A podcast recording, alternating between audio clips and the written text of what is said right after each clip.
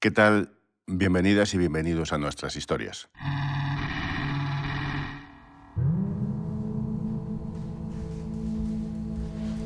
Estamos en el Instituto de Estudios Riojanos, en la sala llamada Las Glosas, que hace referencia a las pequeñas anotaciones manuscritas a un códice en latín, realizadas en varias lenguas y que son consideradas el origen del idioma castellano.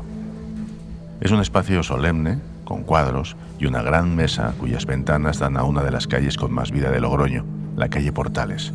En este lugar, María Antonia San Felipe se ha pasado muchas horas pegada a libros y a documentos añejos. Investigar es una enorme pasión porque eh, en el momento es como, mmm, como tirar de un hilo, ir descubriendo cosas nuevas, defraudándote a veces porque a veces pasas horas en un, en un archivo y no encuentras nada. A sus sesenta y cinco años no puede dejar de ilusionarse por todo lo que hace. De repente encuentras un documento que consideras crucial en tu investigación y casi te produce una emoción que te saltan hasta las lágrimas. María Antonia había decidido estudiar un personaje casi secreto. Sobre todo porque no había prácticamente nada escrito sobre él, solo breves referencias bibliográficas. Un nombre poco conocido, con algunas sombras, con algunos dobleces. Un tema virgen que nadie, ningún otro historiador ha tocado, pues es siempre un reto apasionante. Un regalo para un trabajo académico que iba a suponer horas, meses, años de lectura y de investigación. Es un camino de mucho esfuerzo para quien hace una tesis doctoral. Durante todo ese tiempo el tema, el personaje, ocupa toda su vida. Yo dedicaba todas mis vacaciones, todo, todo el tiempo que tenía libre a, a a organizar pues, las visitas a los archivos. Hasta que llega el momento definitivo. Estábamos en una la lectura de, las de la tesis. De, de la Universidad de La Rioja. Había mucho público, porque no, so, no solo por la, mi familia y, y amigos, sino porque el personaje era para mucha gente muy interesante. La defensa del trabajo frente a los que con suerte serán sus futuros colegas. Tú estás en una mesa, por debajo del tribunal, como si estuviéramos viendo El Gran Dictador, la película El Gran Dictador, cuando está eh, Charlotte haciendo de Hitler arriba y tú estás abajo en la mesita, ¿no? María Antonia San Felipe defendió su tesis el diecinueve de enero del año dos mil once. Que titulé Una voz disidente del nacionalcatolicismo, y el personaje central de esta tesis doctoral es el obispo de Calahorra, Fidel García Martínez. Una investigación exhaustiva. La tesis tenía casi mil páginas. Que tuvo una muy buena acogida. Me dieron un sobresaliente cum laude, me propusieron para el premio extraordinario, o sea que no puedo estar más contenta. Aquel día de invierno del año dos mil once, la doctora María Antonia San Felipe alcanzó un enorme éxito académico. Aquella intensa investigación había logrado además desmontar las mentiras de una conspiración que había sacado al obispo Fidel de la historia oficial. Y, sin embargo, la investigadora nunca imaginó que la biografía de su obispo, esa en la que tanto había profundizado, iba a sufrir una vuelta de tuerca. La historia es viva y que hay documentos que pueden modificar conclusiones anteriores. Fue algo que ella había dado por sentado, una revelación que haría temblar sus convicciones y lo cambiaría todo.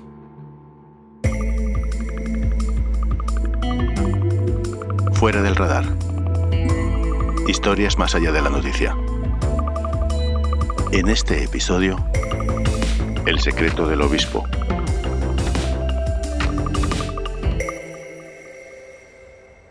Una investigación es una carretera larga y llena de curvas, y lo que hasta entonces se creía que era de una manera puede transformarse en algo completamente distinto. Cada caja que abres, pues seguro que contiene secretos, ¿no? Del tipo que sea, o secretos políticos, o secretos vitales, o en este caso debilidades humanas. A María Antonia le cambió la vida el obispo Fidel, y ella cambió la historia del obispo Fidel. Pero una pista, un papel, una prueba, iba a poner patas arriba todas las certezas que su tesis doctoral había dado por sentadas. María Antonia pasa horas en la sala de las glosas y es consciente, a través de los libros, de que su personaje pasó mil veces por esas mismas salas, por esas mismas calles. En la sala de investigadores del Instituto de Estudios Riojanos, junto a María Antonia, está la periodista Inés Martínez. Ella es la que sigue contando esta historia.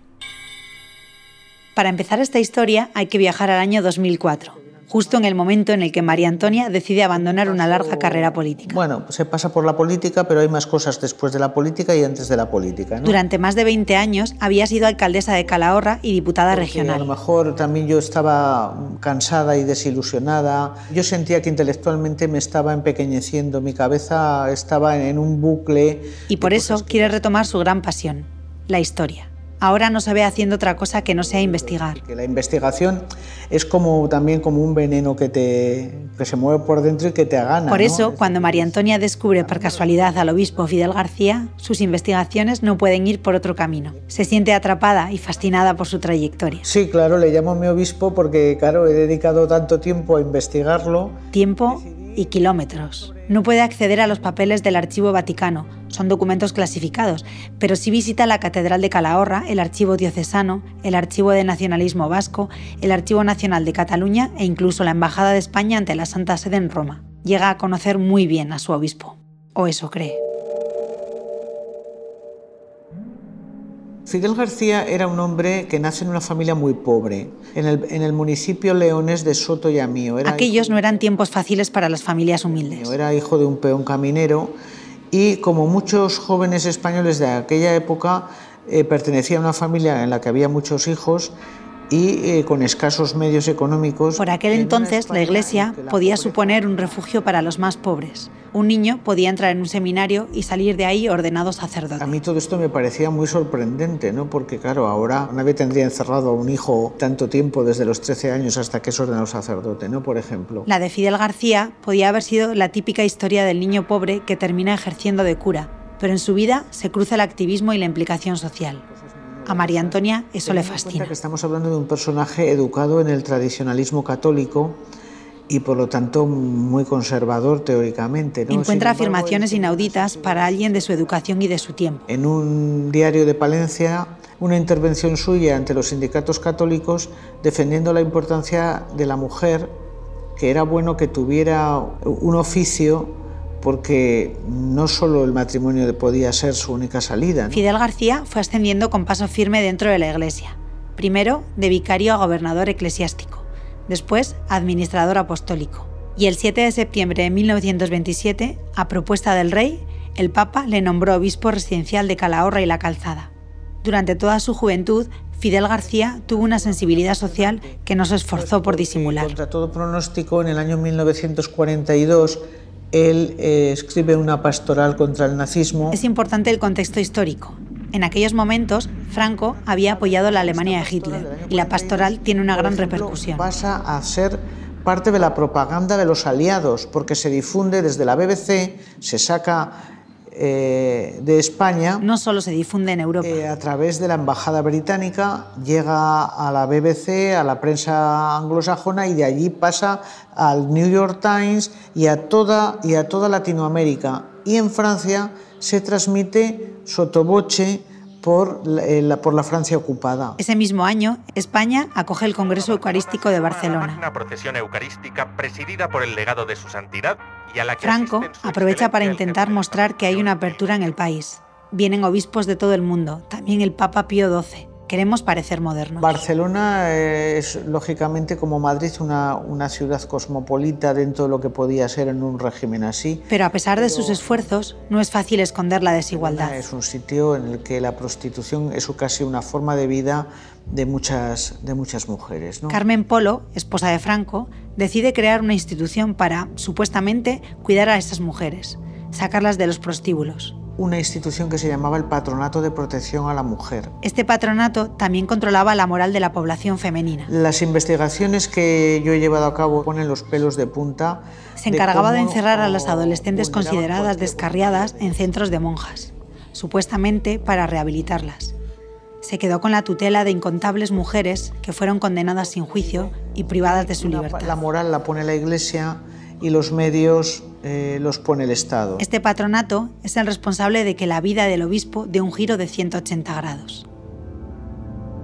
En su biografía, María Antonia encuentra referencias y rumores que ese año, en mil novecientos cincuenta y dos, sitúan al obispo Fidel García en mitad de Barcelona. Me lo imagino esto como una película. Dicen que pudo suceder, si es que de verdad ocurrió, en el mes de junio.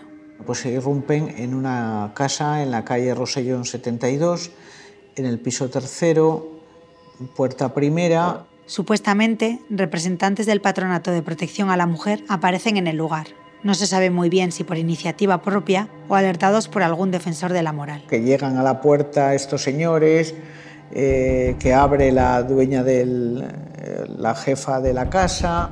No son policías como tales, aunque llegan acompañados de la Policía Nacional. La excusa, sospechan que en el edificio hay un caso de prostitución de menores. No, no necesitan orden judicial ni nada de esas cosas. Así que a la mujer de la portería no le queda otro remedio que dejarles pasar. Los encargados de proteger la moral de las mujeres van abriendo las puertas hasta llegar a la que realmente buscan. Obispo Fidel García con una joven de veintiocho años y, bueno, pues ahí ya se precipita, digamos, toda la catástrofe. Y es que encontrar en un prostíbulo a un obispo y más a alguien de intachable comportamiento como Fidel suponía un gran escándalo. Bueno, pues según el documento, lo pillaron en el lecho. Además, según los papeles que la diócesis repartió más tarde, incluso él mismo aceptó el error cometido. El obispo reconoce lo que ha ocurrido y a partir de ahí ya comienzan a pactar su relevo al frente de la diócesis.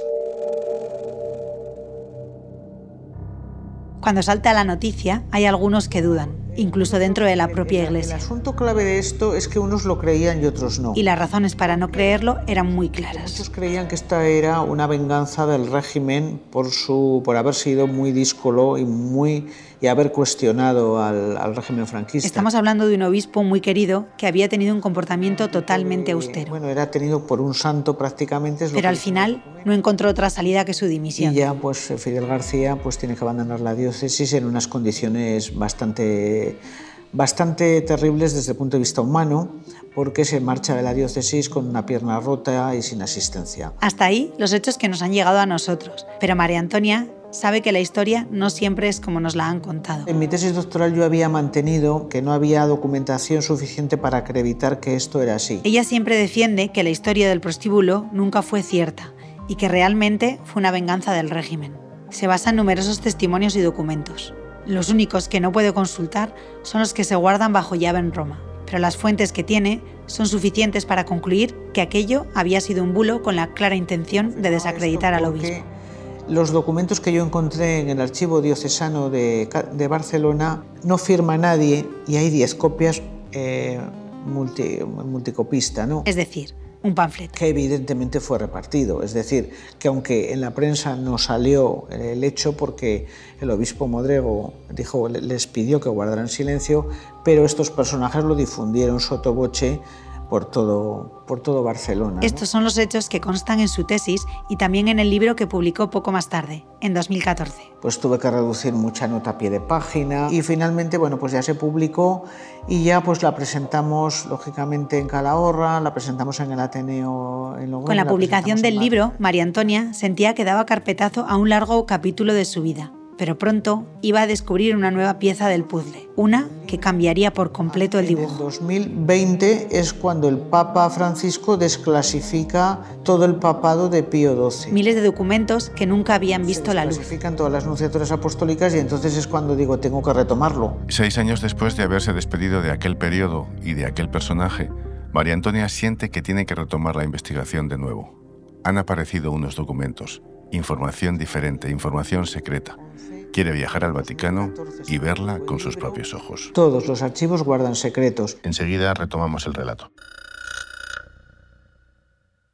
María Antonia San Felipe vivió lo que sería el proceso más habitual de una investigación. Escogió su objeto de estudio, un personaje, estudió y profundizó en la documentación existente, extrajo unas conclusiones, probó la hipótesis y defendió la tesis frente a un tribunal. Por último, casi como guinda del pastel, la publicó en forma de libro. Y tuvo bastante repercusión porque era un personaje pues, interesante y, y que mucha gente quería conocer. Pero la desclasificación de unos documentos le hace emprender otro camino, uno que pasa por el Vaticano. Pues es una cosa fantástica, ¿no? Porque claro, es un archivo impresionante. El, el Archivo Vaticano es un océano de documentación. Ahí sigue contando esta historia Inés Martínez. En cuanto a la pandemia se lo permite, María Antonia llega a Roma ilusionada. se adentra en un lugar repleto de historia. Ahí hay documentación de, de muchísimos lugares del mundo, de muchísimas épocas atrás. Claro, yo, yo investigo historia contemporánea, pero en aquel lugar había, pues, tienes delante a un investigador con un manuscrito del siglo catorce, a otro con otro del diecisiete... O... Y eso, que el proceso para acceder a los documentos no es sencillo. Primero hay que solicitar el permiso y después tener muy claro qué se quiere consultar. Un día entero me lo pasé solo mirando los documentos de referencia para ver qué documentación tenía que solicitar, ¿no? O sea, es, es, un, es otro mundo. Además, hay que contar con financiación. Porque yo era consciente de que mucha de la documentación, si encontraba documentación, la reproducción de esa documentación es siempre cara. María Antonia ha llegado allí con una beca del Instituto de Estudios Riojanos y de momento todo está yendo bien. Lleva varias jornadas buceando entre papeles. El día anterior había estado viendo otra documentación y ese día me tocaba la caja mil doscientos doce. María Antonia abrió la caja y se sentó en su pupitre correspondiente. Según iba leyendo, según iba leyendo, hasta que ya dije, madre mía. Ahí estaba lo que nunca le hubiera gustado encontrar. Me quedé eh, perpleja al ver que, bueno, que eh, lo que yo había mantenido con tanto entusiasmo, que aquello era un, una forma de desacreditar al obispo, pues sí que era una forma de desacreditar al obispo, pero también es cierto que el obispo estaba en el prostíbulo y que así lo confiesa, ¿no? Confesé mi culpa y acepté el castigo que se me impuso. Si aún este quisiera agravarse, dispuesto estoy, con la gracia de Dios, a aceptarlo y cumplirlo. Desde entonces he sufrido lo indecible. No me quejo, no tengo derecho a ello. Estas son las duras y sinceras palabras que recoge la confesión escrita del obispo Fidel García. Unas palabras que tiran por tierra la teoría de María Antonia. Su detención en el prostíbulo no había sido una invención por razones políticas. Además, los papeles no recogían solo la confesión, sino mucho más. Eh, hay otro documento en el que conf le confiesa a Cicognani que llevaba tiempo pensando renunciar a, a la diócesis. Es decir, que él se estaba planteando eh, que estaba viviendo con un problema que probablemente era insoluble para él. María Antonia reconoce sin tapujos el shock que le supuso el hallazgo. Me quedé conmocionada, no sé, no, no sé exactamente lo que hice, pero que me quedé apoyada sobre la documentación diciendo, madre mía, y yo manteniendo todo lo contrario, ¿no? Aunque descubrió que esta parte de la vida del obispo no era como ella había defendido, el resto de su investigación sí era correcta. Sí, también es verdad que en toda la documentación, el resto de documentación que encontré, sustenta perfectamente el resto de todas las, todo lo que yo planteo en mi tesis. Y reconoce Entonces, que pudo haber un error, pero hay una justificación. Un bueno, pues si queremos hablar de que es un error, puede que sea un error de las conclusiones, pero tampoco había documentación suficiente, salvo, salvo múltiples rumores, no había documentación que permitiera asegurar lo contrario. Así Entonces, que la decepción claro, fue solo parcial.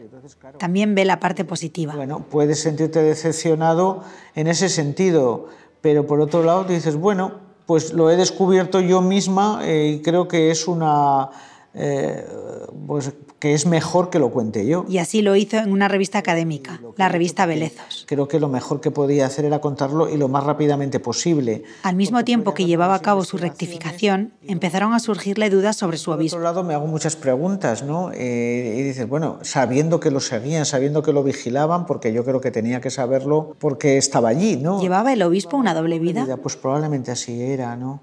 ¿Qué le lleva a, a, a un prostíbulo? Pero puede llevar a la soledad, puede llevar a la angustia, a lo mejor buscaba simplemente afecto. Son esas preguntas mejor, bueno, para las que una historiadora no tiene respuestas. La escritora a lo mejor puede fabular sobre qué buscaba exactamente un anciano para la época de setenta y dos años en, en una casa de prostitución. ¿Y ahora? Mi idea es hacer un, un ensayo también, pero haciendo un poco narrativa de no ficción, pero que sea, que, te, que sea más asequible a todo el mundo, no, no un libro tan académico como los que he hecho hasta ahora sobre este personaje. Un personaje por el que siente una devoción académica, claro, pero al que no guarda una fidelidad incondicional. Pues como dijo Aristóteles, muy amigo mío es Platón, pero más amiga es la verdad. Bueno, pues muy amigo mío es don Fidel García, pero yo soy una historiadora y me debo la verdad. Después de un viaje de años de investigación, publicaciones y sorpresas, María Antonia saca conclusiones. A nivel personal, yo creo que he madurado muchísimo. Para mí ha sido un proceso apasionante. El Ella, que, que no se sentía cómoda presentándose como historiadora, se ha reconciliado ahora con esa vocación. Me ha forjado como historiadora, porque yo no, yo no me atrevía a decir que era historiadora aunque fuera licenciada en historia. No te hace historiador un título, sino que te hace historiador el, el, el aprender a investigar y el practicar la investigación. Todo este proceso también le ha permitido redescubrir nuestra relación con la historia. Creo que desconocemos mucha parte de nuestra historia reciente. Si la conociéramos mejor, nos querríamos más a nosotros mismos y entre nosotros mismos. Esta historia ha sido escrita y narrada por Inés Martínez y producida en Logroño por Irene Martínez Zapata. Es uno más de los episodios de Fuera del Radar, el podcast narrativo que se mueve más allá de la noticia. Soy José Ángel Esteban, gracias por escuchar. Fuera del Radar es un podcast narrativo desarrollado por los periodistas de las cabeceras regionales del Grupo Vocento. La edición y coordinación general es de Andrea Morán, con ayuda de Carlos García Fernández. La producción técnica de Íñigo Martín Ciordia, el diseño sonoro y la mezcla de Rodrigo Ortiz de Zárate y la dirección y producción ejecutiva de José Ángel Esteban.